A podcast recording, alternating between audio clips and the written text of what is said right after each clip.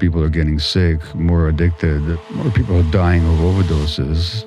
My guest today, returning for his second appearance on the show, is Dr. Gabor Maté. The problem in our society is there's very little that actually promotes healing, and there's very much that undermines it. He's an expert in a wide range of topics, but is most lauded for his work on the relationship between addiction and childhood development. This society loves you to be addicted, feeling inadequate, this path towards wholeness is not supported by the culture. In fact, is undermined by it. Dr. Maté's latest and most ambitious book to date, The Myth of Normal, investigates the true causes of illness and the pathway to health and well being. This addiction that I have is not a disease that I inherited, but it's my attempt to escape from pain. And the more I learn about that pain, the less I'll inflict those imprints on myself and on the people around me.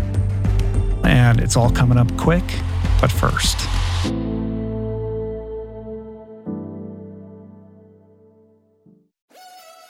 We're brought to you today by On. I am a total gearhead. I love researching the latest technology for the sports I enjoy. And I've learned that people often overlook apparel. But what you wear isn't just clothes, it is, without a doubt, technology. Technology that can make or break a performance. And I can tell you, after spending two full days meeting with the apparel wizards at On Labs in Zurich, that On is innovating in this space like no other with next gen premium fabrics and just this heightened level of sophistication and precision and testing and development and intentionality previously unheard of that puts them just miles beyond the competition. I've been rocking On's high performance running apparel, including the long tees, the weather jackets, even the climate jacket, all super lightweight, tailor fit, built to move, and just gorgeous to get you out and get it done in fleetfoot comfort no matter the weather. I'm super proud to be a brand partner with this impressive team. From increasing product sustainability to improved energy return and impact protection, truly Swiss innovation at its finest. To get you moving, On is offering an exclusive 10% discount. To redeem, head over to on.com slash richroll and use code RICHROLL10 at checkout. We're brought to you today by Birch. If you're serious about optimizing your sleep, listen up. I've spent countless hours researching and testing various methods to improve my nightly shut eye, and I can confidently say that it all starts with a good foundation. And if your bed is old, if it's uncomfortable, lumpy, then your sleep inevitably is going to be impacted. So it's important to invest in a quality mattress, one that's insanely comfortable, that's organic, sustainably made, and that, my friends, is a Birch mattress. Fair trade and Rainforest Alliance certified with the finest quality organic natural materials like organic fair trade cotton. Birch mattresses are made with none of the toxic chemicals and off gassing produced by most major brands. Kind of important not to be breathing that for a third of your life, I'd say. Plus, it's super luxurious. I've been sleeping on Birch for about five years, and I'd say it's the perfect ratio of soft to supportive. And the craftsmanship is just next level. I've got one in every room of my house. I love it. Pretty sure you will too. And right now, Birch is giving 20% off all mattresses and two free EcoRest pillows at birchliving.com slash richroll. That's 20% off and two free EcoRest pillows. Sleep better with Birch. We're brought to you today by Seed.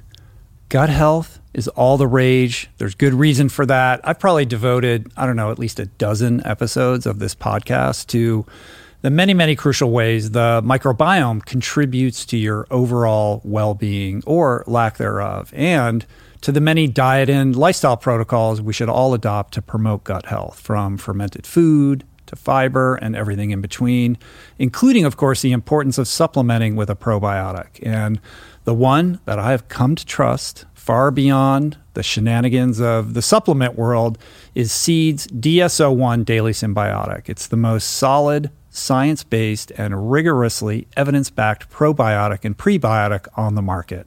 Formulated for optimal digestion, gut immune function, gut barrier integrity, skin health. In fact, my 16 year old daughter has been using it to clear up a significant acne issue, and it's been wonderful, as well as many other systemic benefits. Like I said, I've been taking it daily personally for years. I love it. My body loves it. And right now, for our listener community, Seed is offering 25% off your first month of Seed's DS-01 Daily Synbiotic. Visit seed.com slash richroll and use the code richroll25 to redeem this offer. That's seed.com slash richroll or code richroll25. All right, let's do the show. Round two with Dr. Gabor Maté.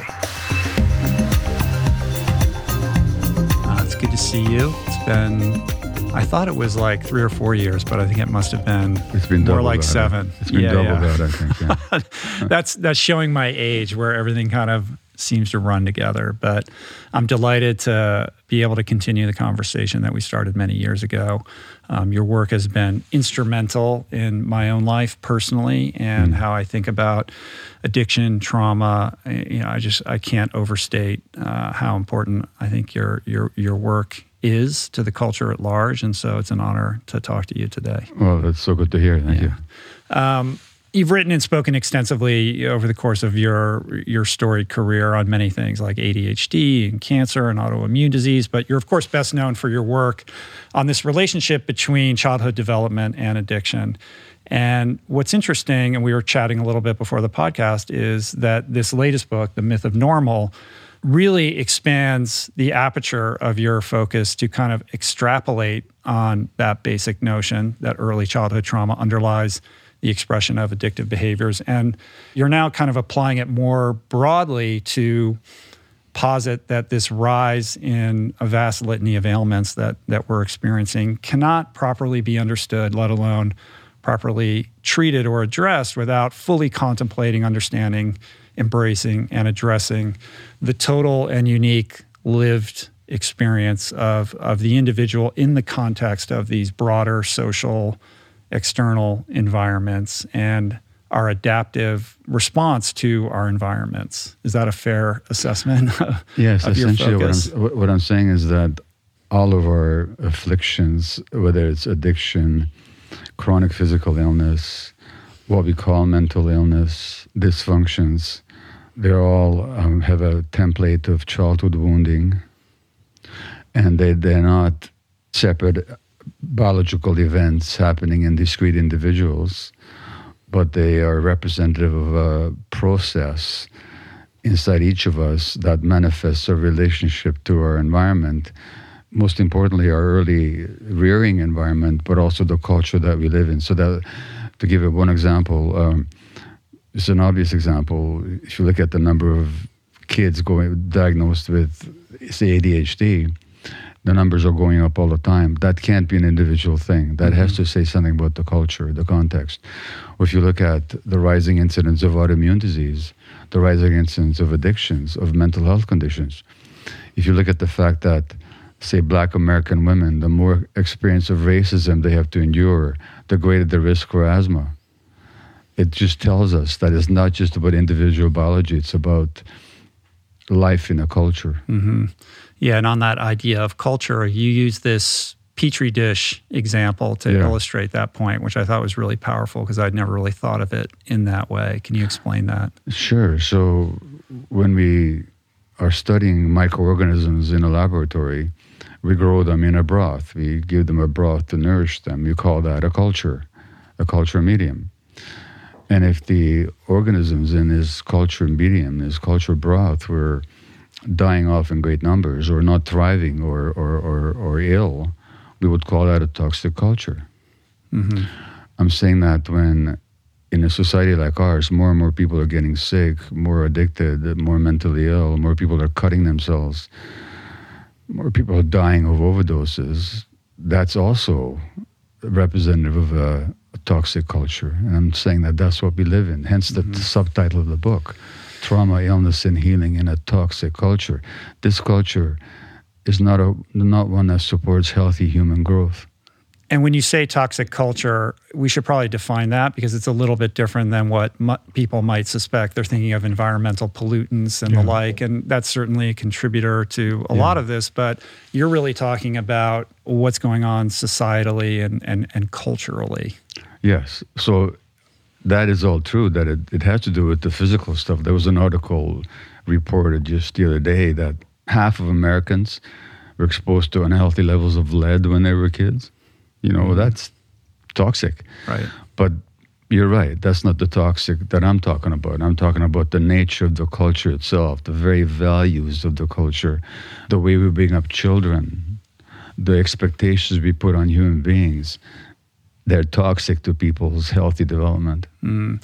It seems so obvious. And in reading the book, it's like, of course, yeah. this is an issue. And yet it's so highly unaddressed or or ignored. And in reading the book, I couldn't help but draw an analogy to what Yuval Noah Harari is doing in terms of how we think about history, like telescoping out and looking at everything from 10,000 yeah. feet, yeah. which is not something we do when we think about and talk about health. We yeah. narrow down to the cellular level to the microbe level. And the scientific method dictates that we control for variables and look at things in isolation. And of course, we've made tremendous progress as a society uh, by by dint of you know the technological advances that we can make by utilizing the scientific method. But it's it's a method that's myopic to the deep interconnectedness of everything. It doesn't allow us to look at things as holistic systems and the interplay that is leading to so many of these problems. Like we can't address these diseases and these conditions on their own without looking at what's contributing to them by virtue of external forces. Well, you know, yes, I agree with your formulation, but I would also argue that there's all kinds of science that shows the interconnections of things. So that to talk about human beings in a context and that health represents life in a context rather than just a biological event. That's science. Mm-hmm. And we have literally tens of thousands of scientific studies to indicate how emotional environments affect people's biology, our immune system and our hormonal apparatus and our nervous systems and our guts and our hearts and so on, and, and how social conditions, how inequality, how stress, how um, genderism or racism actually has physiological impacts. They go underneath the skin, they affect our biology. This is not speculation. My knock on the medical profession is we keep talking about evidence based practice, but we don't look at a lot of the evidence that's already been published, mm-hmm. including in major medical journals. So I'm not talking about uh, insight and uh, uh, ideology or, or spirituality on the one hand and science on the other. I'm talking about science that has actually shown the interconnections. But there's such a, a wide gap between that understanding and the practice of medicine or how we treat people. Oh yeah, a there's, there's a huge um, what we can call the science and practice gap. Right. So the problem is not with the science. The problem is that we don't put the science into practice. The average medical student does not get it. For example, I talk about trauma in this book, and trauma has many implications. Trauma has been implicated in autoimmune disease, in cancer, in addictions, in every mental health condition in, in the book. But the average medical student does not receive a single lecture on trauma, which is unbelievable, mm. but it's true. For the most part, there might be a few exceptions here and there, but generally not. Secondly, doctors are very traumatized people themselves. Medical training is highly traumatic. I've talked mm-hmm. to many mm-hmm. physicians who talked about the assault on their sensibilities by medical school.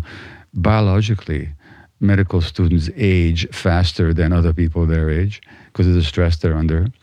So you got this traumatized population treating the larger traumatized population without any awareness of trauma. Mm. So it, it, there's a huge gap. Right. Let's let's let's define trauma. You have this idea of the capital T trauma and the yeah. lowercase t trauma. Um, and perhaps your definition differs from what people might conventionally think about when they think about trauma. It's true. The average person, when they think about trauma, they think of horrible events like a war, like extreme uh, abuse, physical, sexual, emotional abuse, catastrophes, people dying, and so on. And, you know, those are traumatic. But trauma is not the events. Trauma comes from the Greek word for wounding. So, trauma is a wound that you sustain. And you can be wounded without catastrophic events. So, those traumas, the, the big, noticeable, terrible events that happen to you, they're called, we, can call big T trauma. Mm-hmm. But you can also wound people not only by hurting them badly, but simply by not meeting their needs. And in this society, a lot of children grow up with their, their essential human needs being met. So that's what I call small t trauma, where people aren't doing bad things to you necessarily, but the good things that should be happening are not happening. Mm-hmm. So you can hurt people by bit, hitting, hitting them. You can also hurt people by not giving them water, so not meeting their needs. Mm-hmm. In that sense, we have certain emotional needs as human beings, as evolved human beings, that this society not only fails to meet, but actually tramples on very deliberately and very chronically. So a lot of children get traumatized not just by what happens to them, but why doesn't but by what doesn't happen to them that should have happened. Right. And in that early developmental stage, we develop our attachment strategies and we mm-hmm. create these sort of uh, patterns that recur over the course of our lifetime. I mean, you tell the story in the book about you know landing at the airport after coming back from a speaking engagement and acting like a petulant child because your wife blew you off to pick you up at the airport. Like you're despite everything that you know, there's some level of powerlessness that we have in terms of trying to course correct what has been so cemented. Well, trauma is a wound that if it doesn't heal, it just keeps acting up. So that airport example is is me arriving back from a speaking trip at age 72 or 73, uh-huh. uh, and my wife is not there to pick me up, and I go into a rage, and I emotionally I become very withdrawn, which is. Uh, a mirroring of exactly what happened to me when I was a year old. When my mother gave me to a stranger to save my life, and I didn't see her, so my mother wasn't available to me. And when I saw her again after four or five weeks, this is wartime Hungary, I didn't even look at her for several days, which is what an infant does to protect themselves from the pain of being abandoned again. So that wound on us is healed will show up again even 70 odd years later when the woman I'm relying on doesn't show up for me. Mm-hmm. So that's a traumatic imprint. And what happens is that when trauma acts up, the midfrontal cortex, the part that's rational and can respond in the present moment, goes offline. And these traumatic imprints show up and they govern your behavior. So all of a mm-hmm. sudden, just as you say, I start acting like a hurt little child. Healing of trauma is in is in learning to recognize and cope with these imprints Mm-hmm. But the lack of that healing shows up in a society in every realm in medicine in health in mental health uh, in the in in the pop culture in uh, in politics in economics everywhere right and in your previous work you've you've drawn this connective tissue between trauma and how it can show up as as addiction later in life with certain individuals but create that connectivity between trauma and, for example, you know, chronic ailments that we're seeing on yeah. the rise across the world, yeah. or at least in the developed world? Well, so there's there's a rise in autoimmune disease. Autoimmune disease are conditions where the immune system turns against itself. So um, and starts destroying the immune system, which is meant to protect us, turns against us and starts destroying our bodies.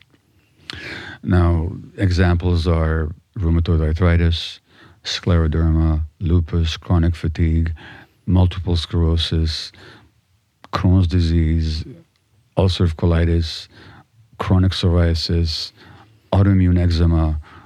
One could go on. This is rising in this society. And not only is it rising in a society, as the globalized economic system takes over more of the world, it's rising internationally and it's rising particularly amongst women.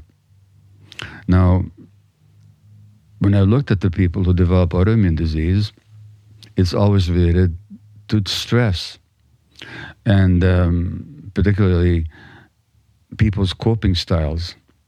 So, people with autoimmune disease typically repress their emotions. They don't know how to be contact in contact with their healthy anger. They tend to suppress their real selves to fit in with society and with their families. And essentially, when people don't experience their healthy anger, their anger doesn't go away. It gets suppressed, turns against themselves. Now, our emotional apparatus is very much connected to our immune system. In fact, they're part and parcel of the same system. When our emotions turns against us, our immune, our immune system can turn against us as well. Mm-hmm. In this society, because so many people are not allowed to be themselves, they have to kind of suppress who they are in order to survive and fit in. We're getting a more and more autoimmune disease. Mm. Is my view. Lots of evidence for that. Talk a little bit about this this idea of of disease as teacher. Yeah. So I've worked in all areas of medicine from delivering babies to palliative care, looking after terminally ill people. So I've seen a lot of disease as a physician. What's surprising to me is that some people who should resent their illness, we all would naturally, nobody wants to get sick, they found that the teacher actually be, sorry, that the disease is actually a teacher to them because the disease pointed out to them how they were not living a life that was authentic how they were living a life of self suppression. An example is a very well known one Anita Moorjani, who wrote a book called um, Dying to Be Me. She was literally on the verge of death. She, and she was terminally ill. She wasn't going to live. Mm. And then she had this near death experience, and she finds out that all her life she had not been herself. That's why the title, Dying to Be Me. Mm. At the death's door, she realizes that she needs to be authentically herself and she actually recovers. And so that the disease taught her to be herself. I give the example of the, the great dramatist and writer V, formerly right. known as Eve Ensler, who has stage four uterine cancer. She found her disease taught her essentially to be herself. I've met, I've met people even in terminal illness who are not going to recover, who did not recover, who said, What I learned was so precious. I'm grateful for my disease. I've met people with addictions who said, I wouldn't wish this on anybody, but my God, did it teach me? Yeah, that idea, you know, the grateful alcoholic yeah, uh, yeah. notion.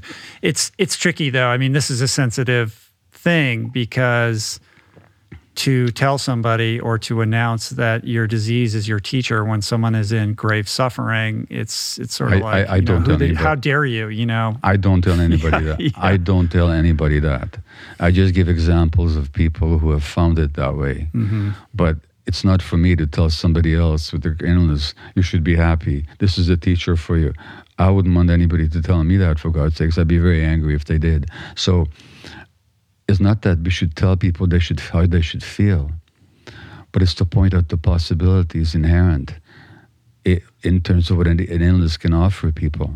If people choose to go that way, that's their call. If they don't choose to go that way, I totally understand it. Mm-hmm.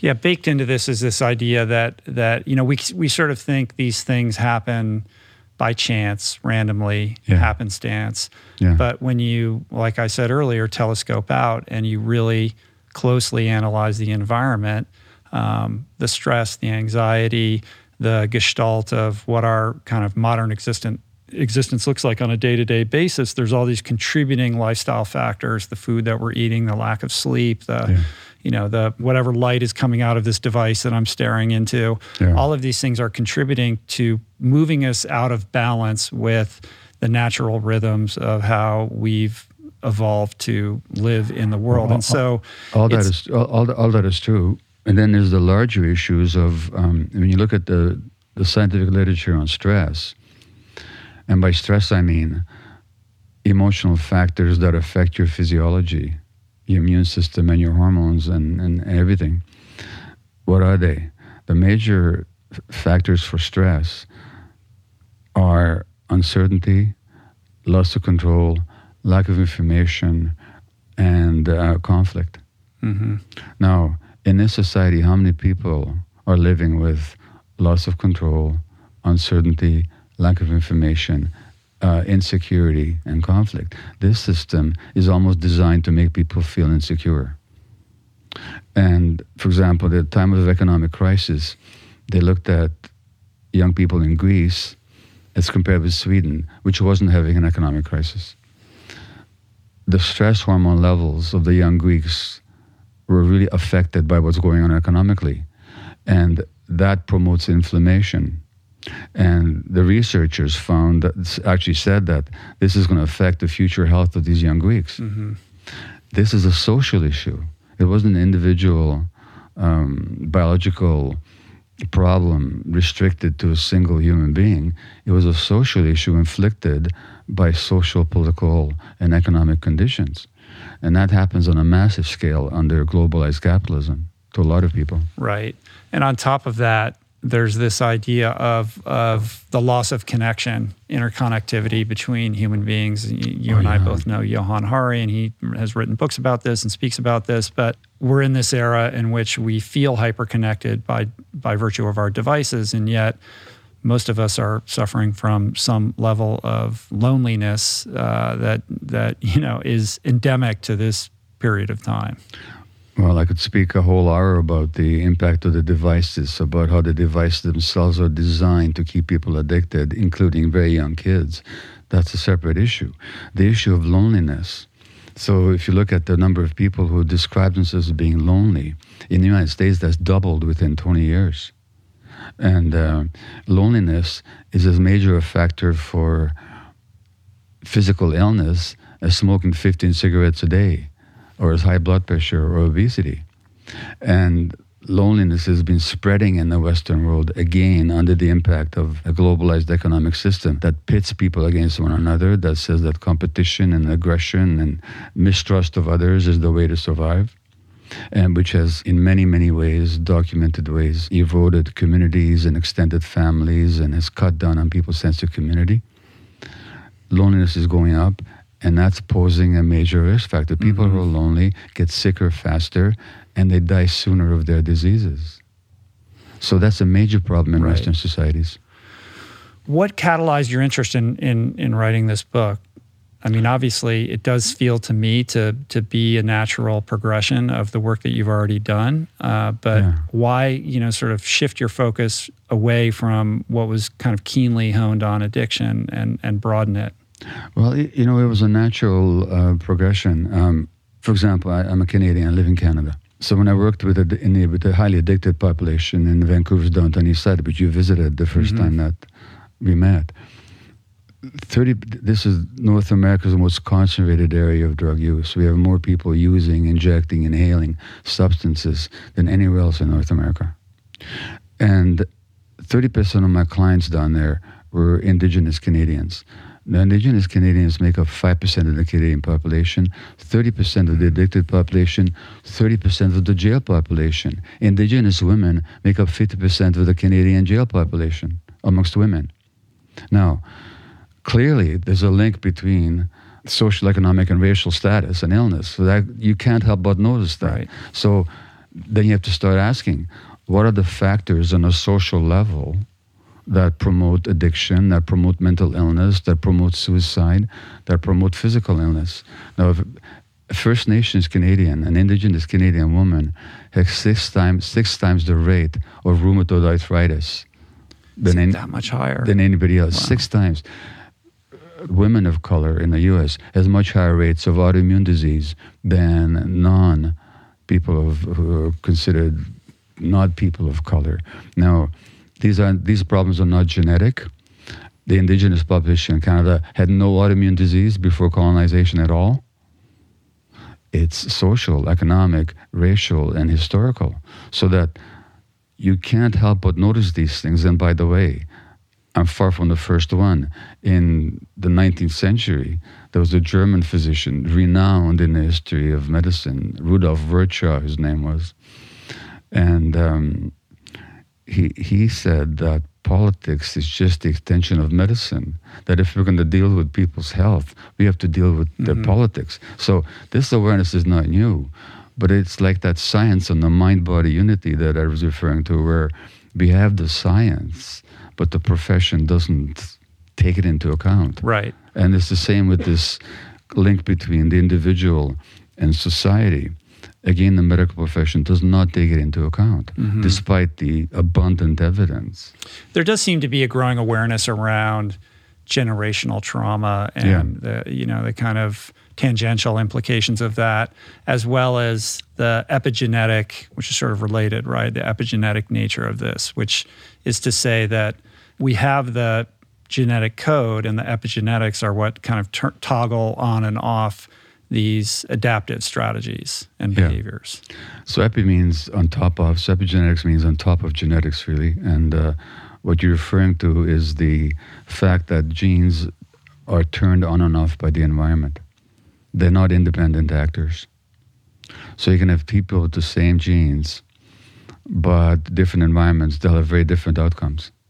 And so that's epigenetics. And to some extent, those epigenetics can be passed on to future generations. hmm We know that from animal studies. So that when you look at one generation, you can't understand it without looking at the previous generation Mhm. as well. So that the connection, the connection I'm talking about, is both lateral in the sense that it spreads throughout the whole culture, but it's also vertical in that it spreads across the generations. Right. So if you were to take a Native American population in North America and and just track the incidence of alcoholism, Yeah. which is known to be higher in those communities, Yeah. there's a generational trauma piece to that and an epigenetic piece to that. Well, the generational trauma is genocide and uh, oppression and loss of lands and livelihood and the deprivation of culture, the deliberate uh, destruction of spiritual ways. All this happened in Canada and in the US. In Canada, Native children were abducted from their homes for 100 years and forced to go into these residential schools where they couldn't see their parents, where they were forbidden to see their parents, and where they were sexually, physically abused, where their culture was denigrated, where they just found thousands of bodies of these children in Canada who died in these residential schools. Now, those that survived the residential schools and went home, their whole childhood had been robbed from them. Their parenting was taken away. Their nurturing connections were destroyed. They didn't know how to parent the next generation. And this went on for 100 years. So in the native communities in Canada, we have much more alcoholism, much more child abuse. hmm This is contrary how they used to raise children. These indigenous people raise children in much more healthier ways than we do. Right. right. I mean, we need to learn for how they raise children. hmm And I could talk about that. But because how they raised children was how we evolved as human beings. We're meant to raise children by evolution. So we destroyed that for them. And now we wonder why do they have more alcoholism? Why do they have more addiction? Why do they have more illness? Why do they have more violence? It's because we've robbed them of their nature. And so when I talk about a toxic society, I'm talking about a society in which what is normal is completely unnatural and unhealthy. Yeah. But this, of course, is is is rampant across all sectors of the developed world. I wrote down some of the statistics that you you cite in the book. I mean, sixty percent of U.S. adults have a chronic disorder. Forty percent have more than more than one such disorder. Seventy percent of U.S. adults are on at least one prescription d- drug. Yeah. Fifty percent take two. Twenty percent of Canadians have high blood pressure. Thirty percent of Europeans have hypertension. I mean, it just goes on and on and on, yeah, right? Yeah. So nobody's immune from this. No, and it- no, it's not. something is terribly awry. Like we are completely out of balance. We're out of balance. Um, here's the thing we're out of balance. Now, that imbalance affects some people more than others, but it does affect everybody. There's no stratum, there's no stratum of society that, expa- that escapes the stresses. hmm And um, where we're out of balance is that we have certain needs as human beings. See, children have four basic needs.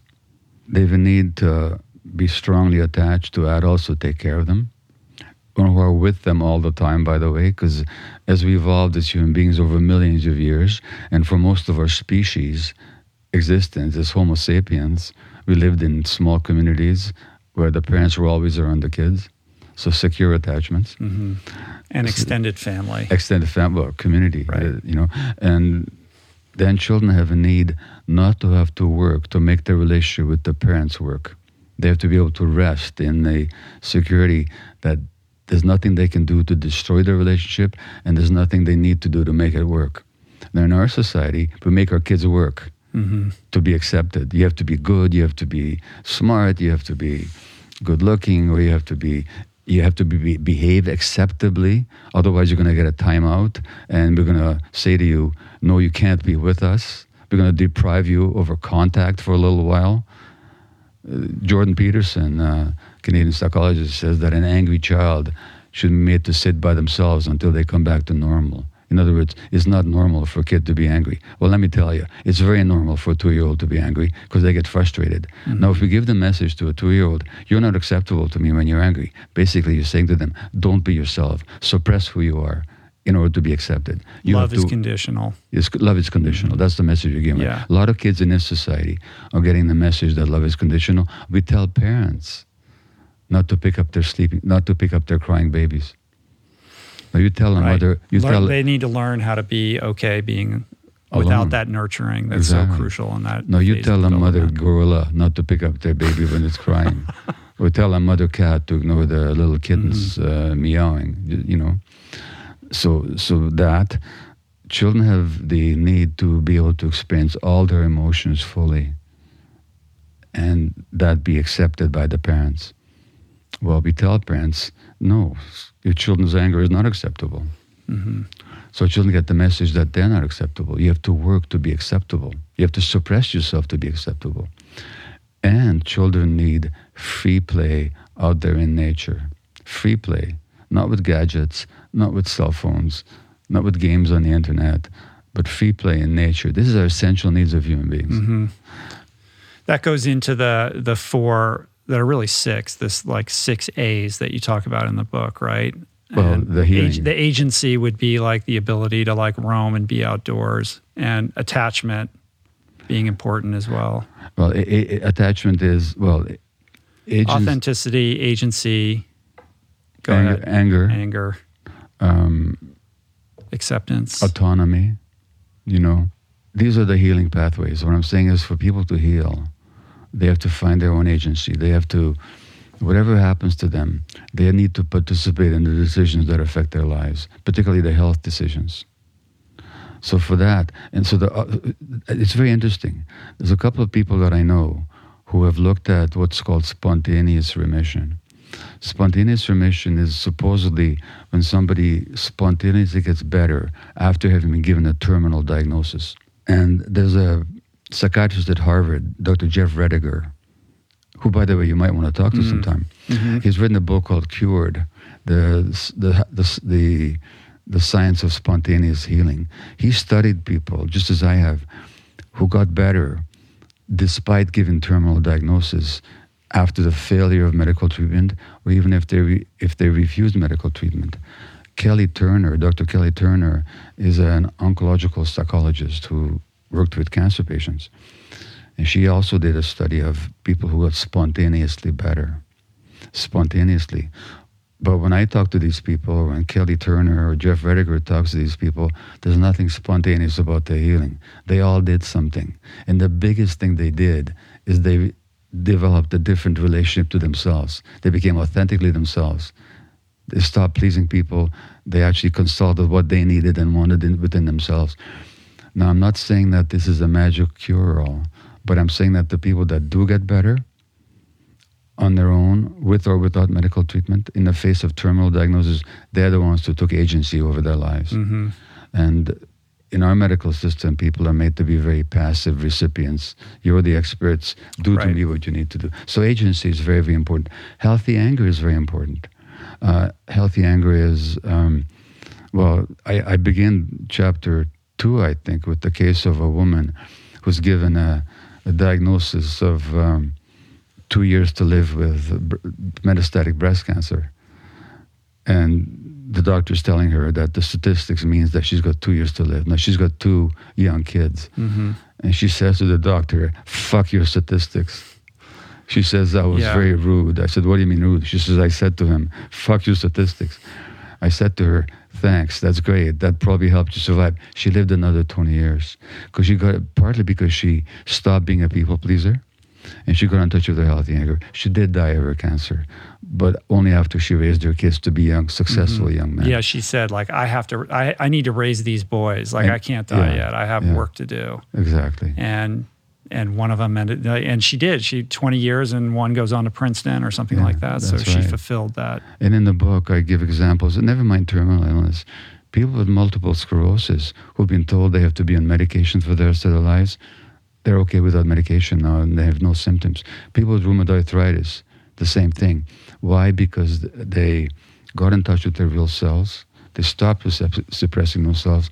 They stopped trying to please everybody else. They said, "Who am I? What do I need? What are my interests? What am what I need to say no to? What do I need to say yes to?" I'm telling you, a lot of these conditions, who are which are considered to be chronic and incurable, they're not Mm. necessarily, you know. And uh, there's a case I give in the book of a woman with scleroderma. Scleroderma is uh, autoimmune disease. Sclerosis means hardening. Derm means skin. Scleroderma means hardened skin. In scleroderma, the connective tissues of your body get stiff. And this woman, age 29, she said I was being mummified alive. She became like a rigid mummy. She could barely move. She could not get out of bed her by herself. The medications failed. They didn't work for her. All she wanted to do was die. Now she's walking around, hiking, writing her autobiography, winning poetry contests because she turned her relationship and because she dealt with her childhood trauma, which none of the doctors asked her about, of course and she became authentically herself. And, and these are not fairy tales. I talked to the doc. I talked to her physician, who verified the story. Mm. Yeah, Uh, Me Oak. Is this is Me Oak, Yeah, and uh, she happened to do it through her healing happened through um, an experience with a psychedelic, uh, which allowed her to recognize her true self, Mhm. and a lot of other work besides. But what's the message here? The message here is that illness is a manifestation of a person's trauma and a person's life. And if you turn that life around, you can very often have a positive impact on the illness as well. Right.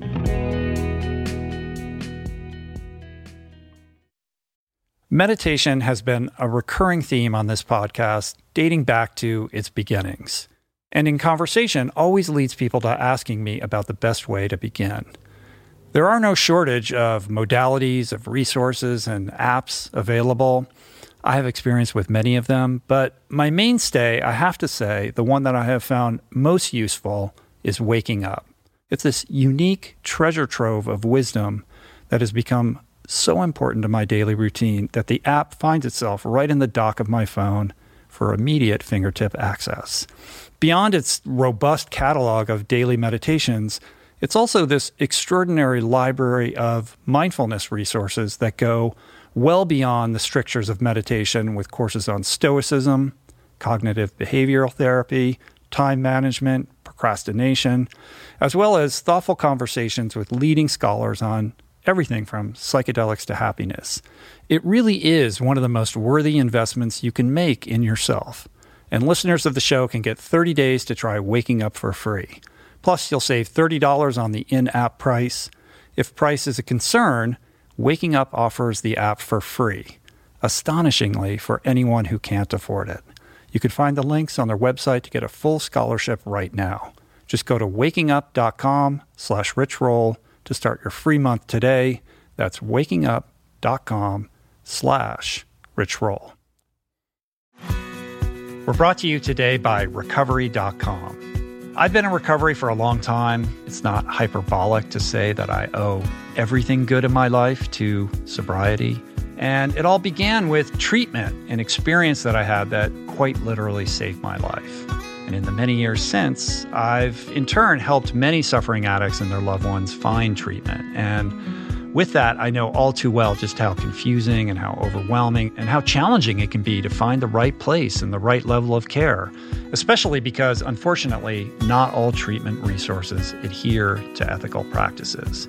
It's a real problem. A problem I'm now happy and proud to share has been solved by the people at recovery.com who created an online support portal designed to guide, to support, and empower you to find the ideal level of care tailored to your personal needs. They've partnered with the best global behavioral health providers to cover the full spectrum of behavioral health disorders, including substance use disorders, depression, anxiety, eating disorders, gambling addictions, and more. Navigating their site is simple. Search by insurance coverage, location, treatment type, you name it. Plus, you can read reviews from former patients to help you decide. Whether you're a busy exec, a parent of a struggling teen, or battling addiction yourself, I feel you. I empathize with you. I really do. And they have treatment options for you. Life in recovery is wonderful, and recovery.com is your partner in starting that journey. When you or a loved one need help, go to recovery.com and take the first step towards recovery. To find the best treatment option for you or a loved one, again, go to recovery.com. What is the meaning of life? What happens when we die? What is our purpose here? If, like me, you ponder these delicious existential questions, I have got just the thing for you. It's called Soul Boom. It's a podcast hosted by everyone's favorite best friend and my friend, the deep thinking and deeply hilarious Rainn Wilson, where he communes with intellectuals and entertainers, theologians and philosophers in intimate exchanges that tickle the mind, heart, and yes, the soul. Subscribe to Soul Boom on YouTube or wherever you get your podcasts and explore other groundbreaking series at voicingchange.media.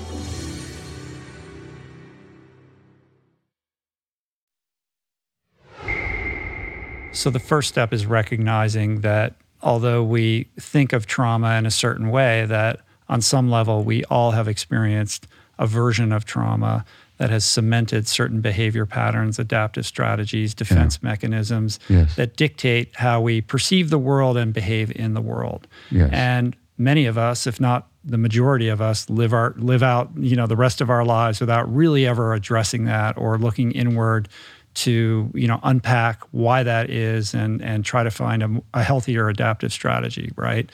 And short of a life threatening crisis that compels us to do that kind of interior work, of course, that choice is available to us, right? But it's That's much more difficult when you're not in pain. You know, it's the same thing in addiction, of course. So how how does one like if somebody's listening to this and they're like, "Wow, uh, I never thought I could take the reins of control mm-hmm. over these sorts of things." How would I begin to do that? Well, first of all, thank you. You summarized the thesis of my book very uh, succinctly. We don't have to wait for illness to for us to dealing with our stuff. I quote this Greek playwright Aeschylus, who said that the way the gods created us, we human beings, we have to suffer, suffer into the truth, and that's often the way it works. I mean, I tell you, I went through my own stuff. I had my mental health conditions, my ADHD, my depression, my relationship problems, my stressed marriage, the way that I transmitted my own trauma onto my kids, and. Um, unfortunately, most of us, until things go sideways, we don't we're not much impelled to do anything about it. We right. just kind of take life as it goes, and I'm okay. Mm-hmm.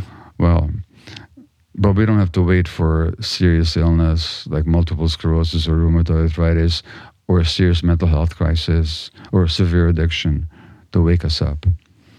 So we can wake up and recognize that, yeah, you know, stuff happened to me, and that's affecting how I conduct my relationship, how I'm with my mar- in my marriage, how I'm with my friends, how I show up for my work, whether I'm addicted to work or whether I'm not, whether I pursue some addiction or not, whether it's sex, pornography, or gambling, or substances, or shopping, or eating. These all represent some kind of traumatic imprint. And I can deal with it. I can learn to deal with it now. So it doesn't have to get more mm-hmm. severe. Yeah. So we don't have to wait for that disease as the teacher to show up.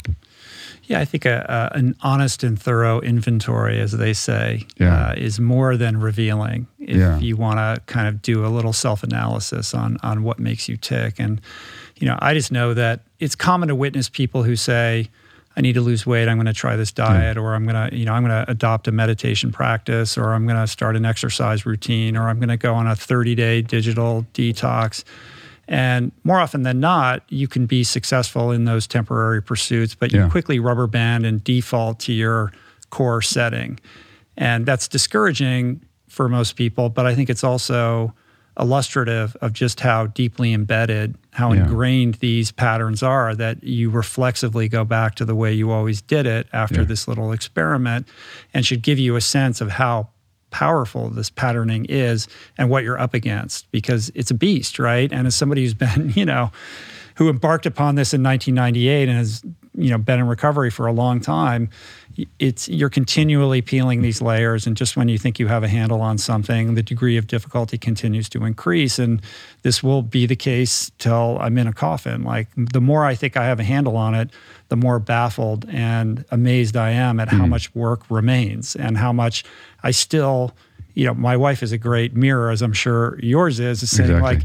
like you're behaving like your mother again. Like you're you're literally developing these you're, everything that you dislike about how she behaves. Like I'm seeing it right now, and I was Yeah. like, you got to be kidding me! Like I've worked so hard Well, to transcend this, and yet it continues to show up. Well, yeah, so a number of things. The Buddha talked about our habit energies, and they're deeply ingrained.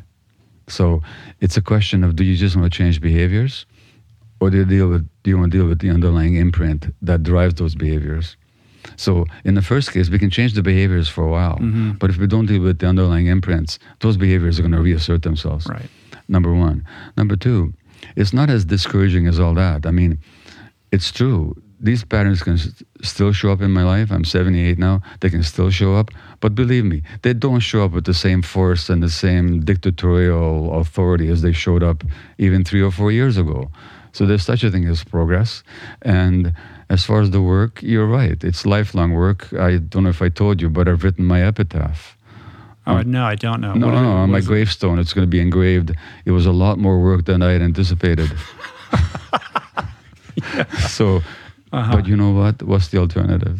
Mm-hmm. The alternative is to vegetate and and rot and to keep stuck in old patterns. The Right. problem in our society is there's very little that actually promotes healing, and there's very much that undermines it. Mm. So that this society loves you to be addicted. It loves you to be feeling inadequate so that you're trying to meet other people's expectations. It loves you to try to fit in instead of being authentically yourself. Jamie Lee, Jamie Lee Curtis said to me once that um, in this society, there's a genocide of authenticity. Mm. This culture kills authenticity so that this path towards wholeness, in the last chapter of the book is called Pathways to Wholeness. This path towards wholeness is not supported by the culture, in fact, it's undermined by it. So we have to kind of take it on for ourselves, not just as necessarily as individuals, but in the face of cultural programming and propaganda. hmm Yeah, in in that final chapter about wholeness, there's a extended discussion about um, building in uh, into our institutions a better understanding of trauma, like Yeah. trauma-based medicine, Yeah. and how we understand trauma, even in the legal system. Because yes, culture loves to addict us, but then they also love to tell us that we are afflicted and broken, and we must be, you know, put incarcerated and, Yeah. and punished, as opposed to a holistic understanding of the trauma that led to the behavior and figuring out a way to rehabilitate that person by, you know, confronting the underlying condition that's driving the behavior. Yeah, so in that last chapter, I do talk about the need for a trauma informed medical system, which you don't have, the need for a trauma informed legal system, which we don't have. The legal system. If a patient of mine in the downtown east side was caught selling an ounce of cocaine, he'd go to jail. But if you're a corporation that deliberately sells toxic substances that kill hundreds of thousands, you're a successful executive. If you're a pharmaceutical company executive whose products knowingly were addictive and have killed hundreds of thousands of people, you get rewarded with high profits and dividends. If you sell an ounce of heroin, mm-hmm. you're in jail for maybe for the rest of your life in this country, you know. Now, if, if the legal system understood that most of the people in jails are actually traumatized people, that the violence and the drug use and so on came out of trauma, then we would really create a, a legal system that rehabilitates people, that deals with the trauma, that helps them redeem themselves, and helps them overcome their patterns. That could be done. We, we know how to do it. Is there a country that is effectively doing that? Is it Norway or there's some? Oh well, there's a couple you know, countries. So that, there are countries that do it a lot better than Yeah. North America does, or the, or most of the world actually. So in Portugal, as you and I know, Yeah. um, there's no punishment anymore for possessing drugs for personal use. As a result, there's less use and more people getting treatment. In some of the Scandinavian countries, they have jails that are really designed to rehabilitate people, that Mhm. treat people humanely. It's not a question of excusing what they did, but it's a question of how to move forward so that they don't do it again. And that's called rehabilitation. So the jails are much less punitive, much more humane, right. and uh, therefore much more successful. on this idea of trauma-based medicine, ideally this would look like like if somebody comes into a, a clinician's office and says I'm I have like this gut problem or I have you Yeah. know some kind of skin condition or autoimmune disorder, Yeah. The the practitioner would say, "Tell me about your life. Like, what are you going through? What is your day like? What are you eating? How are you sleeping? Well, in all What is your childhood? You know? Well, in all fairness, uh, fairness, I would not begin with that. I would say, tell me about your problem, and let's see how we can help you in the short Uh-huh. term, so that you don't suffer. And when I've stabilized, when we've stabilized your condition, can we talk about the conditions in your life that may have contributed to the onset of your illness? Mhm. Now, can we talk about your childhood? Can we talk about your relationship? Can we talk about your stress levels? Can we talk about how you feel about yourself? Can we talk about what your marriage is like? We know, for example, that stressful marriages affect people's immune systems. So these questions are very pertinent. I wouldn't. That would be the first thing that I would. Uh, if you come into me with an inflamed skin, Right. If it's if it right if it's in a heightened situation. yeah, you, are you, if, if you come to me with a skin inflammation, you wouldn't thank me if I started asking you about your childhood. but deal with the acute nature. but but if I said let's deal with the acute problem, Mhm. and then let's talk about some of the conditions that may have stressed you, so that you, your skin got inflamed, or that your guts got inflamed, or your joints got inflamed. Now that would be a healthy conversation. Most physicians don't even know how to ask those questions. Mhm. Are you sanguine about this changing? I mean, you, very- you, you, very- clo- very- you close the book with, you know, you strike an optimistic tone, but almost as if you're backed into a corner to declare optimism because we have to.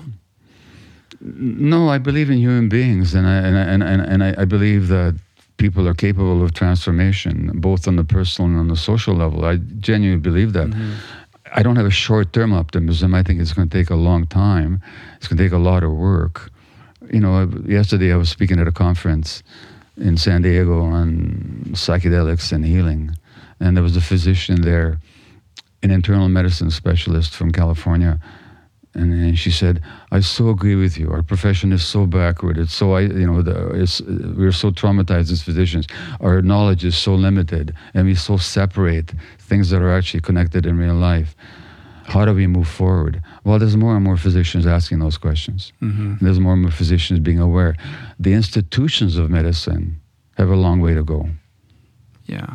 and uh, that's going to take a long time. When we talk about trauma, one thing that that concerns me, and I'm interested in, in, in your take on this, is is the idea that it can be fueling this sense of victimhood that leads to helplessness. Because right now we're kind of celebrating victimhood, like it's almost as if there's a contest who's the biggest victim, and people hmm. are crafting identities around that. And I think the healthy aspect of that is that people are talking about their trauma and confronting it. So it's become part of the parlance of our mainstream conversation. Yes. But the unhealthy part of that is the self identification with the victim aspect of it that breeds helplessness, but is also something that gets validated, like in social media, for example. So, how do you parse that? Well, as you say, it's a fine line because a lot of people are traumatized in this society, and um, the more we recognize that, the better. And I'm very glad when a celebrity comes out and says, "I was traumatized, I was sexually abused, I was hurt, and that really affected my life, Mhm. and it fueled my addiction, or it fueled my fueled my illness, or it fueled my depression." Uh, that's important. But also, as you say, and in the book we talk about this, is that that doesn't mean we should identify as victim. So recognizing what happened doesn't necessarily create a victim identity. The victim identity says, This happened to me, and I'm helpless in the face of it. Mm-hmm. Well, that goes against my concept of agency. So, in order to be able to exercise agency, you got to let go of the victimhood. Yes, I was a traumatized Jewish infant under the Nazis. That's my reality. There's nothing I can do that that's what happened. But I don't have to live the rest of my life by what I made that mean at the time. And so that's the whole thing of healing is that you recognize what happened, you, you fearlessly look at it, you don't deny it anymore, but at the same time, you work not to let that define who you are, how you move forward, how you see the world. Yeah. Uh, because trauma, again, is not what happened to you, it's what happened inside you as a result of what happened to you. And that's the good news. Because if trauma was what happened to you, that somebody sexually abused you, or that your parents died in a war, mm-hmm. if that was the trauma, there's nothing you can do to change that. That happened. It was never not going to have happened. But if the trauma is the wound that you incurred in, inwardly, you can heal that wound at any time. Right. So actually, the recognizing what trauma is is an internal psychological wound with manifestations in your body actually allows you to heal it.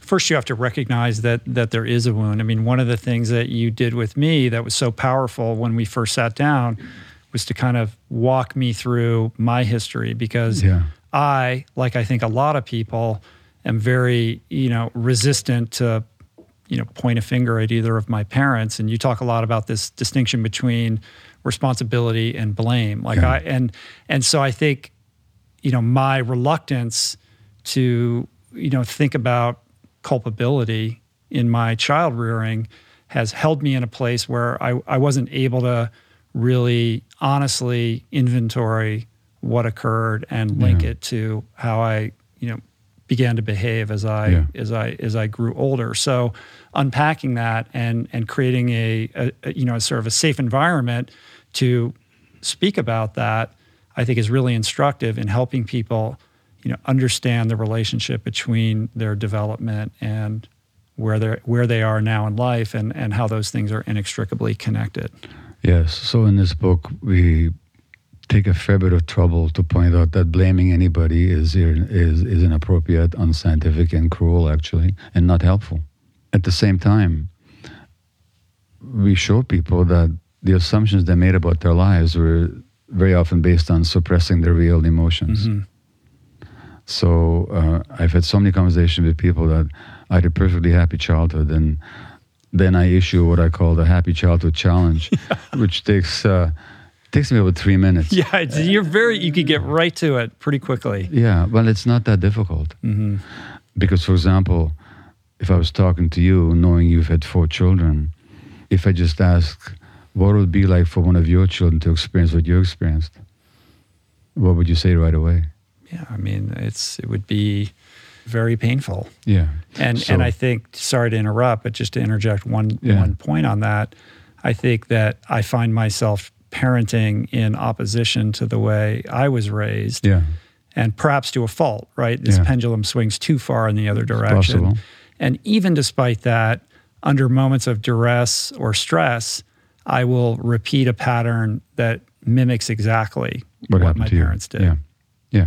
Yeah. Those are those imprints mm-hmm. that you haven't quite worked through yet. Right. Believe me, if I could do my parenting over again, we, I, we wouldn't we all? We, we all yeah. would, you know. but that's the whole point.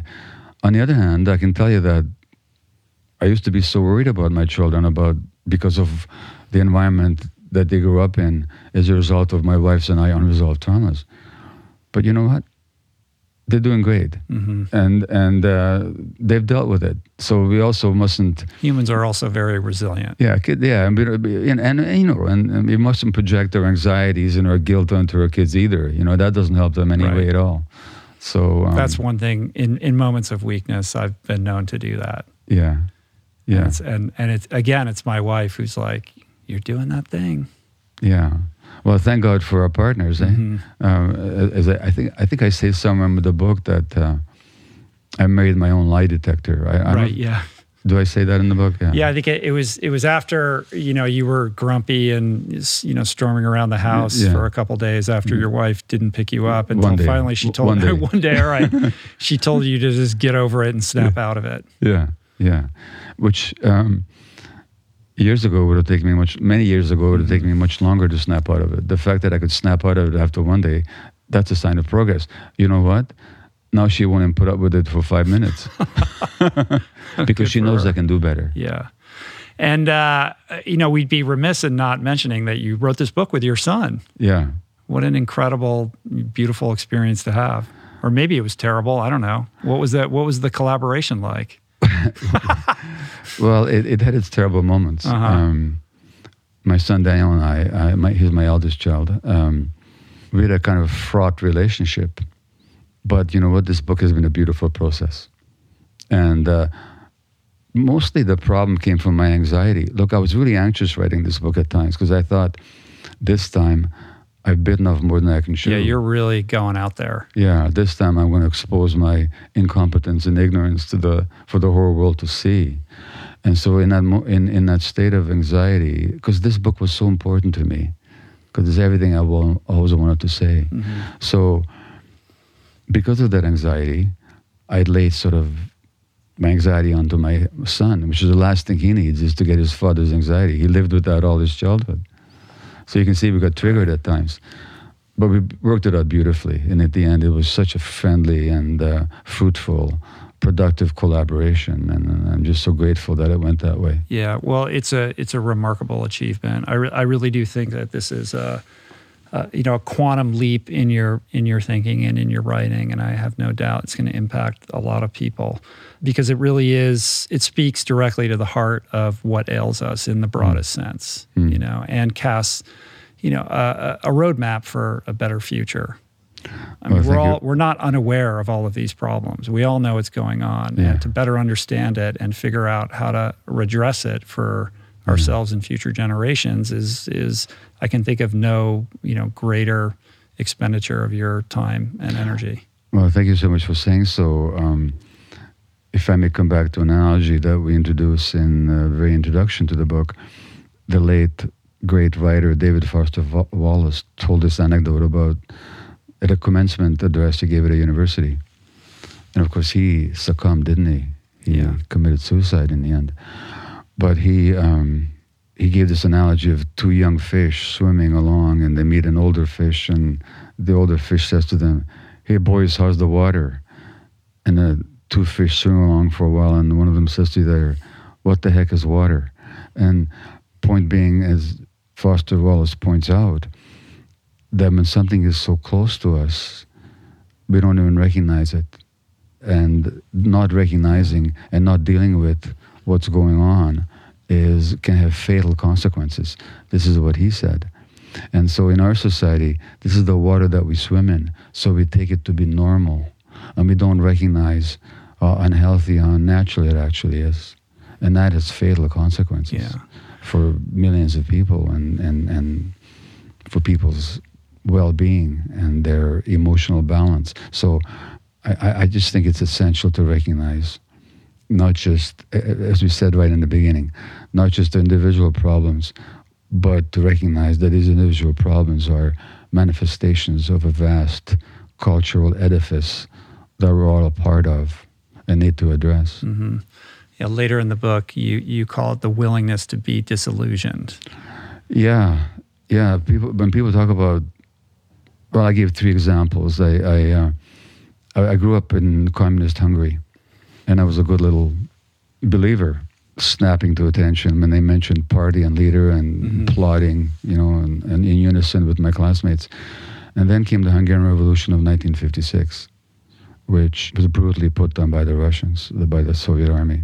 The same Soviet army that saved my life as an infant. So I got disillusioned. I lost my illusions. Then I came to the West, to Canada, and believing in the capitalist system and what they call democracy, which I don't think is that much of a democracy, by the way. It's more like a corporatocracy. Uh, but believing that this is the answer, then the Vietnam War happens. And I see the televised slaughter of millions of Vietnamese peasants. So I get disillusioned with that. And then, as a Jew and whose family suffered so much in the Holocaust, I get all excited by the idea of the Jewish state. And um, this is the answer. And then I realize, yeah, we established a Jewish state, but at whose expense? At the expense of the local population, who on whom was imposed great killing and great suffering and great dispossession, which is still going on. I get disillusioned one more time. When people use the word disillusionment, they always talk about it as a sense of loss or, or betrayal or disappointment.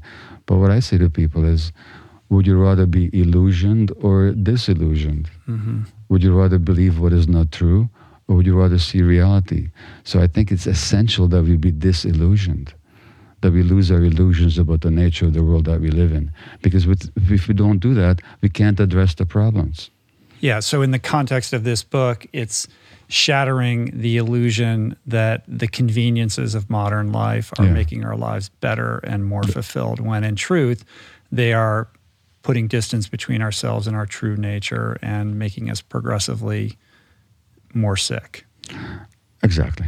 Losing, losing our illusions. I mean, we keep being told that this is the richest and the best society ever. Look what happened under COVID.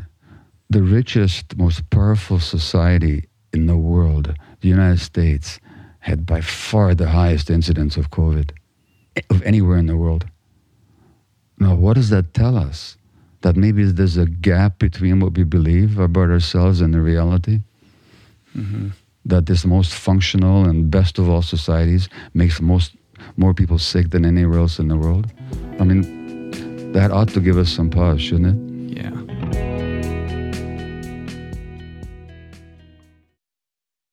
You are listening to this podcast because you care about improving your health and your well being.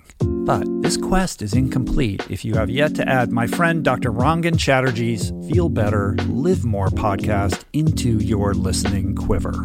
An RRP favorite and someone I'm personally quick to call when I'm in need of good advice. From nutrition to mindset, fitness, and relationships, each episode is packed with the tools you need to become the architect of your health. Subscribe to Feel Better, Live More, available wherever you get your podcasts, and explore other groundbreaking series at voicingchange.media. There are certain rare people who have a powerful voice and know how to use it.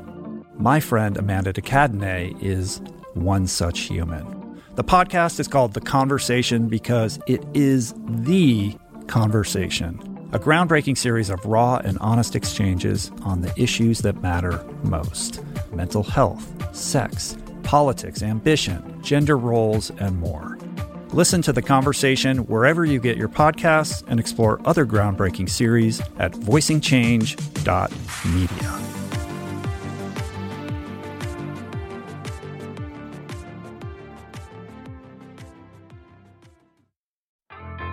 There is so much health information out there. It can feel overwhelming and leave even the most well intentioned confused about what's what and who to trust. Well, the first person that I call when I'm seeking clarity is my friend and nutrition expert Simon Hill, host of the fantastic podcast, The Proof. Each week, Simon matches wits with brilliant scientists, translating their evidence based insights into actionable tools for better well being. Subscribe to The Proof, available wherever you get your podcasts, and explore other groundbreaking series at voicingchange.media.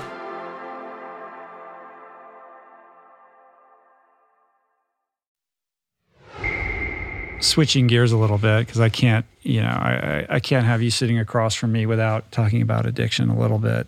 I'm sure. interested in in how your your perspective has evolved or hasn't evolved since the last time we talked. Uh, you know, has any of your thoughts on this changed, matured, evolved on the nature of addiction, how to treat it?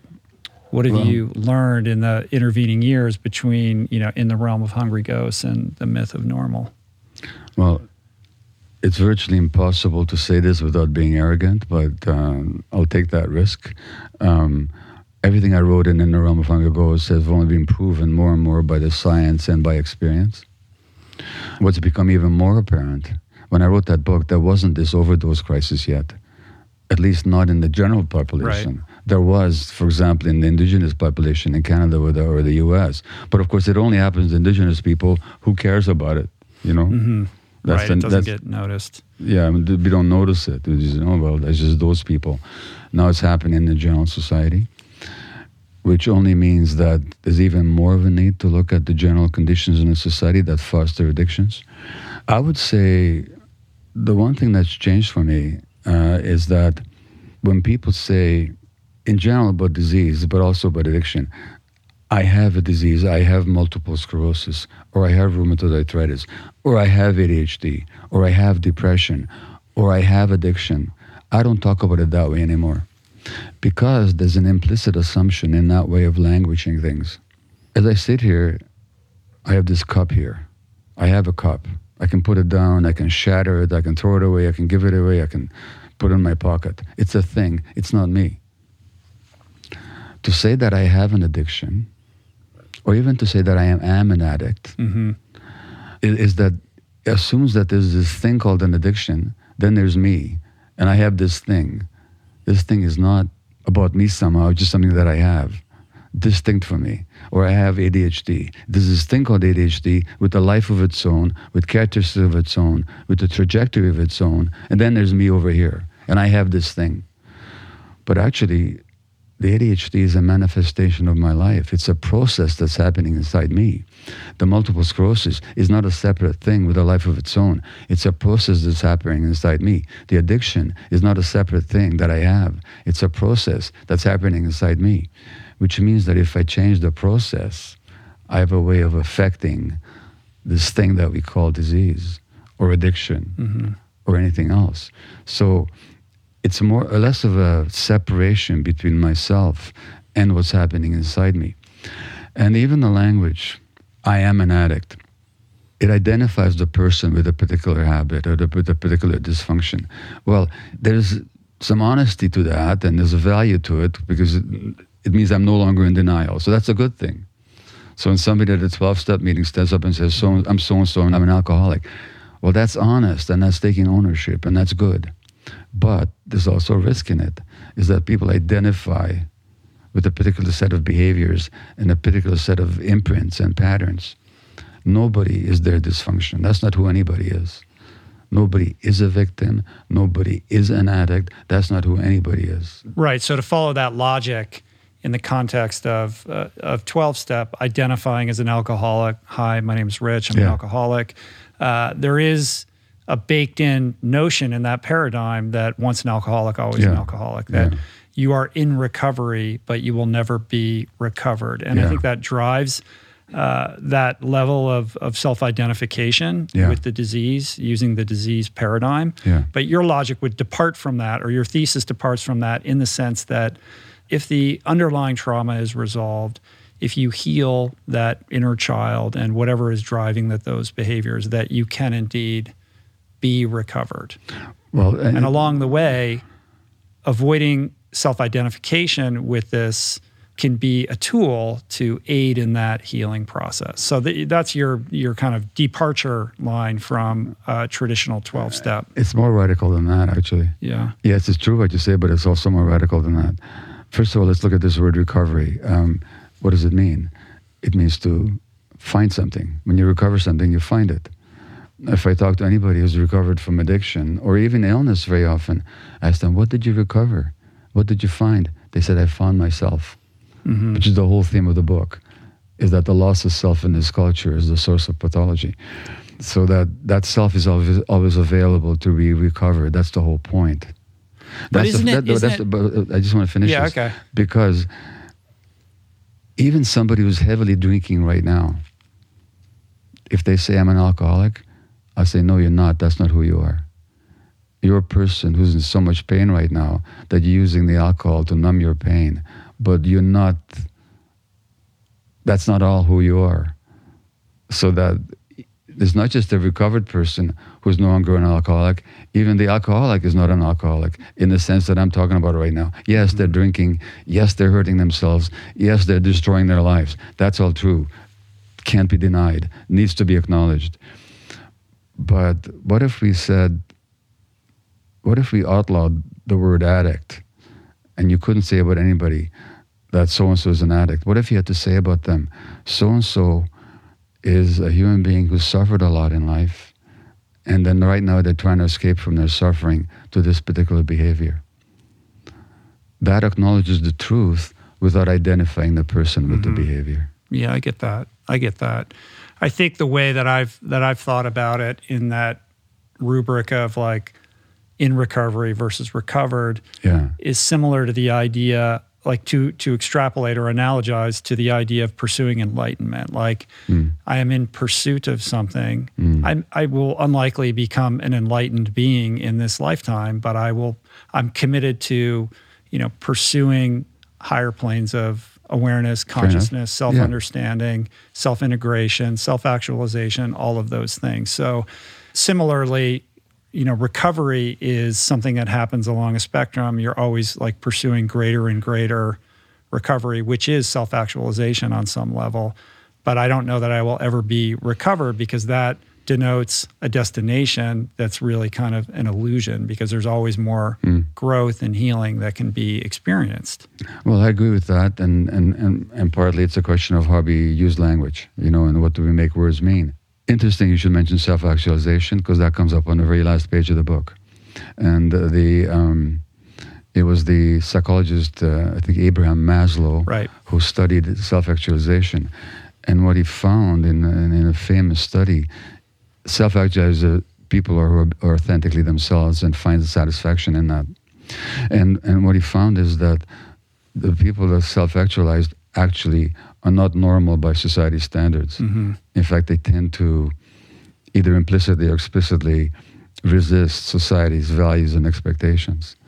So that what does that tell us about a culture? That the people who are self-actualized have to actually express some independence from the culture that they live in. Right, and a culture that is driving them towards you know adherence to a certain set of norms. I mean, you talk right. about in this book how people who are on that path are often at odds with their peers or their yeah. friends or whatever, what have yeah. you. Um, it's interesting that you bring that up because I just had this psychologist in here, Scott Barry Kaufman. Have you ever met him? He wrote this wonderful book called. No transcend. Okay. And he's obsessed with Maslow and okay. he just did a deep dive into Maslow's life okay. and extrapolates on his work, which was not complete when he died in 1970. That's right. Um, and gets into, you know, the, the higher aspects of that hierarchy when it yeah. comes to self-actualization and ultimately transcendence which is you know drawing unison between this self-actualization process and then in turn finding a way to channel it in service to others for the betterment of humanity, which is like yeah. the pinnacle, right? Yeah. And is that not similar to this idea of recovery being on that same kind of trajectory? You can formulate it that way, mm sure. Yeah. Yeah. It's interesting though because uh, and we talked about this last time like I'm a I'm a product of of 12 step and yeah. AA and that comes with a certain set of you know ideas and ideologies there's an indo- indoctrination you know to that process mm. and because i've been in it so long i find myself resistant or like my back gets up when that paradigm gets challenged mm. because it did save my life and i've seen it yes. save the lives of so many other people yeah. and that's not to say that it's that it should be thought of in calcified terms and we can't iterate it, on it or, or improve it but i still have yet to see anything that would convince me that there's a better way and that we should abandon this thing that is highly imperfect, but also miraculous. Well, so first of all, both in my book on addiction and Realm of Hungry Ghosts, and in this book, I acknowledge the value sure, of the 12 steps, mm the 12 step movement. Without trying to get you too rankled here, I. It's okay. You can rankle me. this is what we're here I'm happy do. To, I'm happy to rankle yeah. anybody. Professional rankler. Um, I see limitations that I, I, think that if they moved past it, they could even do better work, because the I don't know what the statistics are, but the best statistics I've seen about the twelve steps is they help about twenty percent of the people. Mm-hmm. Now, I think that's great, and it's as good as it gets, but I think it would get better. What if they actually, for example, formally incorporated trauma awareness no, I know that the trauma awareness can come up for some people in the 12 step program, but it's rather haphazard. And, uh, you know, Bill W. himself was a traumatized child, abandoned Mm-hmm. by his parents. Why don't we talk about that more? It would really help people tremendously. I've had a lot of people tell me who've been through 12 steps, who, who read my book or heard my podcast on addiction, and they say, Thank you. It finally makes sense to me. So it would take nothing away from the 12 steps to be more trauma informed. Yeah. It would also that. take it, it would also take nothing away from the 12 steps to use the language so I'm Rich, I'm an alcoholic, I'm Gabor, and I'm an addict, so on. But at the same time recognizing that no, and that's not that's not that's not exactly who I am either. That's that's just Mm-hmm. an aspect of who I am. Right. I I don't think it would take it away from the 12 steps to recognize those things. I'm not rankled.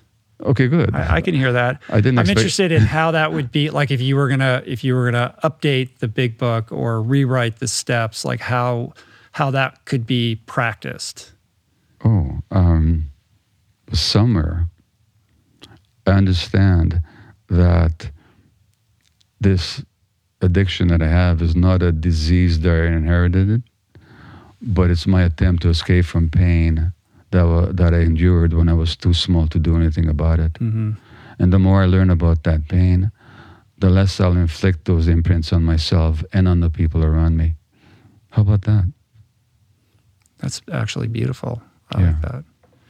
Yeah, I I I have um, you know, I'm of of two minds on on one aspect of it, which is I think it's really important and beautiful and powerful for people to get up and and vulnerably and honestly to the Yeah. best of their ability share their story Yeah. right and i get a lot of nourishment out of hearing that and i get a lot of nourishment out of sharing it but i can't help but also think by continuing to do that year after year after year after year is that not cementing something that that need not be cemented in But the sense you- that like I'm I'm over identifying with this thing that happened and saying this is the most important thing and I can't forget this and I need to understand that this is who I am like crafting an identity around that that perhaps is at odds with the transcendent state that I seek.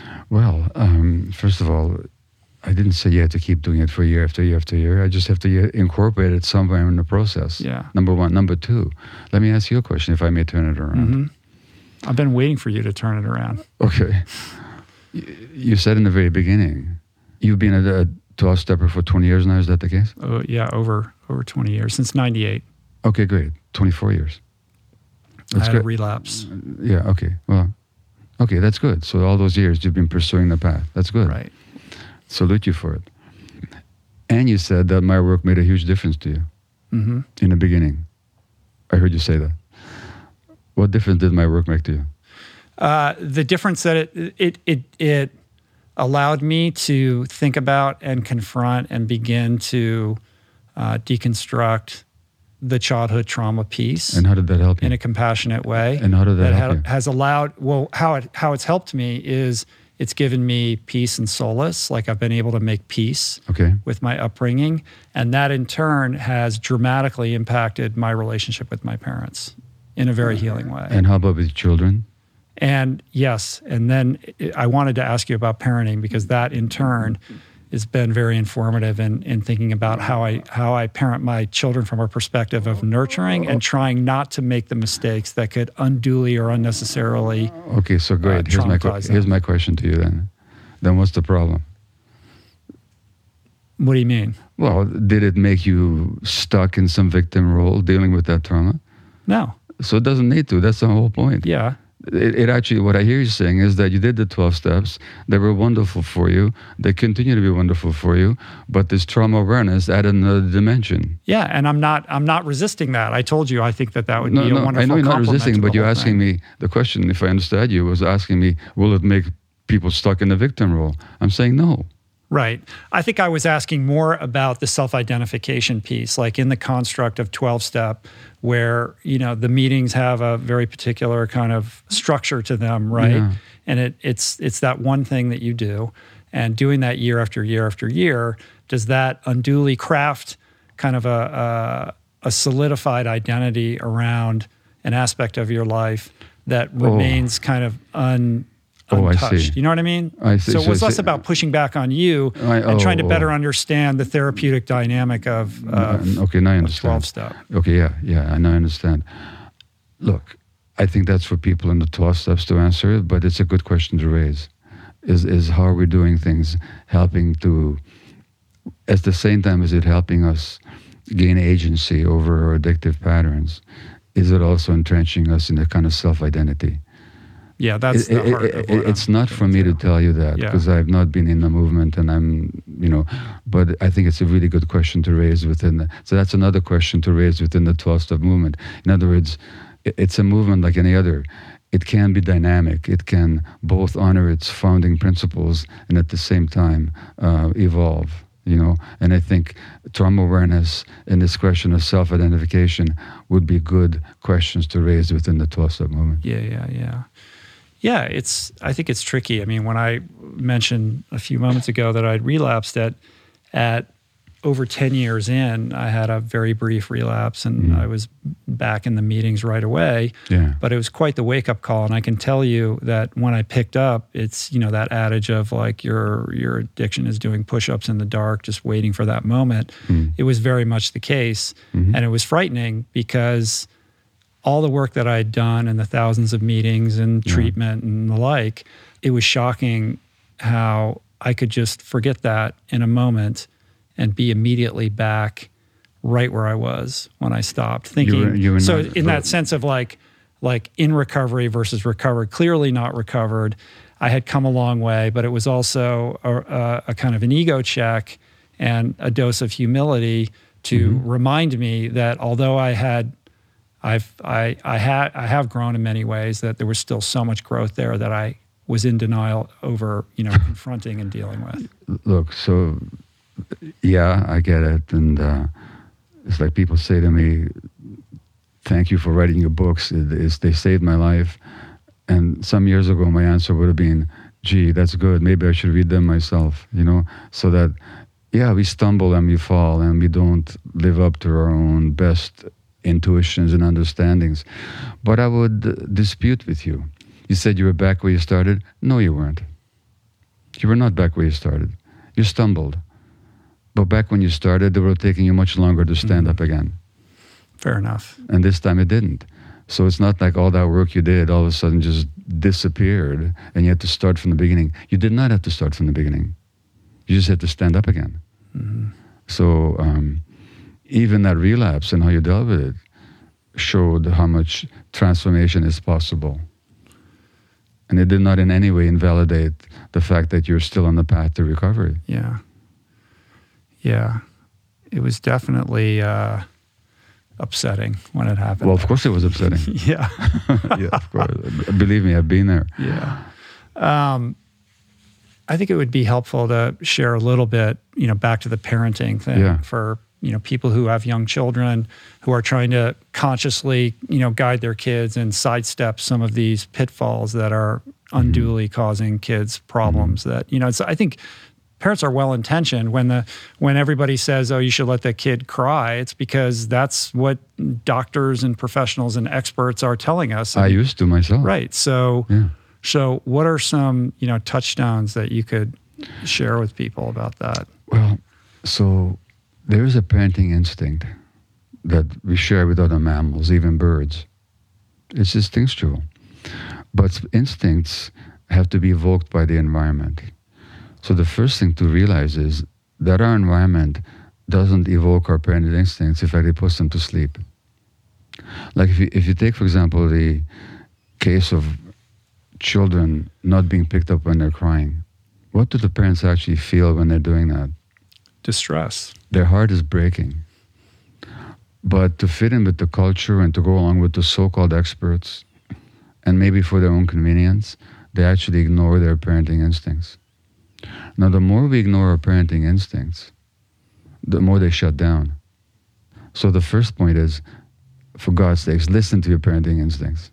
Don't listen to the experts. They don't know what the heck they're talking about. Listen to your own parenting instincts first. Number two, human beings and mammals actually are evolved in a way that the most important dynamic in our lives is actually love and connection. And love and connection is the the very ocean in which human life evol- human life evolves. That's much more important than which parenting technique you use or or or what. Mm-hmm. Now, this society breaks that connection very early because in in in the United States, 25% of women go back to work within two weeks of giving birth. That is traumatic to the child. If you look at how human beings evolved, children were with their parents all the time. They were held all the time, physically held all the mm-hmm. time. They were not hit. And the average age of weaning was between three and five years. So now, I'm not saying we can go back to being hunter gatherers, but I am saying that recognize that our basic needs have been in this society really denied. So some people can't help going back to work. That's their economic situation. That's part of the toxicity of our culture. But as much as possible, at least let's see what those children are losing and give them as much as love and, and connection as possible. Don't make it even worse by parenting practices that undermine the relationship. In this society, children get far too hooked on their peers far too early. I don't know if you read my book, Hold On to Your Kids. No, I didn't read that one. Well, yeah. If you know, your youngest one is 14, so it might be a, too late. Maybe, maybe I don't know. You know, but but our ch- children, by default, end up de- developing important relationship with one another at, at, the expense of the relationship with the parents. Mm-hmm. That's why they spend all their time on Facebook trying to connect with each other, because they're looking for contact and connection that they should have got from the adults, but they're not. And so now they turn to each other. And each other is a very inadequate replacement for wise, nurturing adult contact. Mm-hmm. So be aware of, we just need to be aware of all that's lost in this culture and do as much as we can to restore it within the limitations of our existence. Yeah, beautifully put. And furthermore, so much of the parenting advice to, to kids is about how do we get this behavior or that behavior. So um, in the book, I give the example of uh, this is a true story of a, a mother yelling at a five year old who doesn't want to do his homework. Five year old. Imagine a five year old not want to do his homework. He wants to play. Yeah. Which is his, he shouldn't have homework in the first no. place. And f- by the way, play is an essential developmental need of human beings, as it is of all mammals. We have a system in our brain organized around play, and that has to be honored. That's why little cats and little dogs they play a lot. It's not just fun and games. It's how their brain develops. Okay, so this five-year-old is not doing his homework. His mother yells, "You're not thinking of your academic future." and our line in the book is, "Well, if the kid could yell back, he would yell, but you're not thinking of my developmental needs." Mm. We have to honor children's developmental needs. And we have to put the developmental needs ahead of our agenda for their behaviors. If the developmental needs are met, they're going to learn beautifully. You don't have to push them. Mm-hmm. They'll be curious, they'll be spontaneously interested, they'll want to find out about things, they'll want to gain mastery. And learning will be a joy for them. That's not what we do we demotivate them with all the pressure that we put on them. Yeah. So there's so many ways in in this culture where we could do things better if we only understood what the actual needs of children were. So what I'm saying to parents is, don't you know. So there's this book called Crib Sheet by Emily Oster, who's a econo- economist, I think. So with an economic economist brain, she looks at all these studies and figures mm-hmm. out what's best for kids. For God's sakes, it's all backwards you know, it's much of the advice she gives is terrible advice on parenting. It's all designed for the parent's convenience. Right. And she's not asking, she's asking, what do the parents need? But what the parents need in an abnormal culture, what the parents think they need in an abnormal culture, is itself abnormal.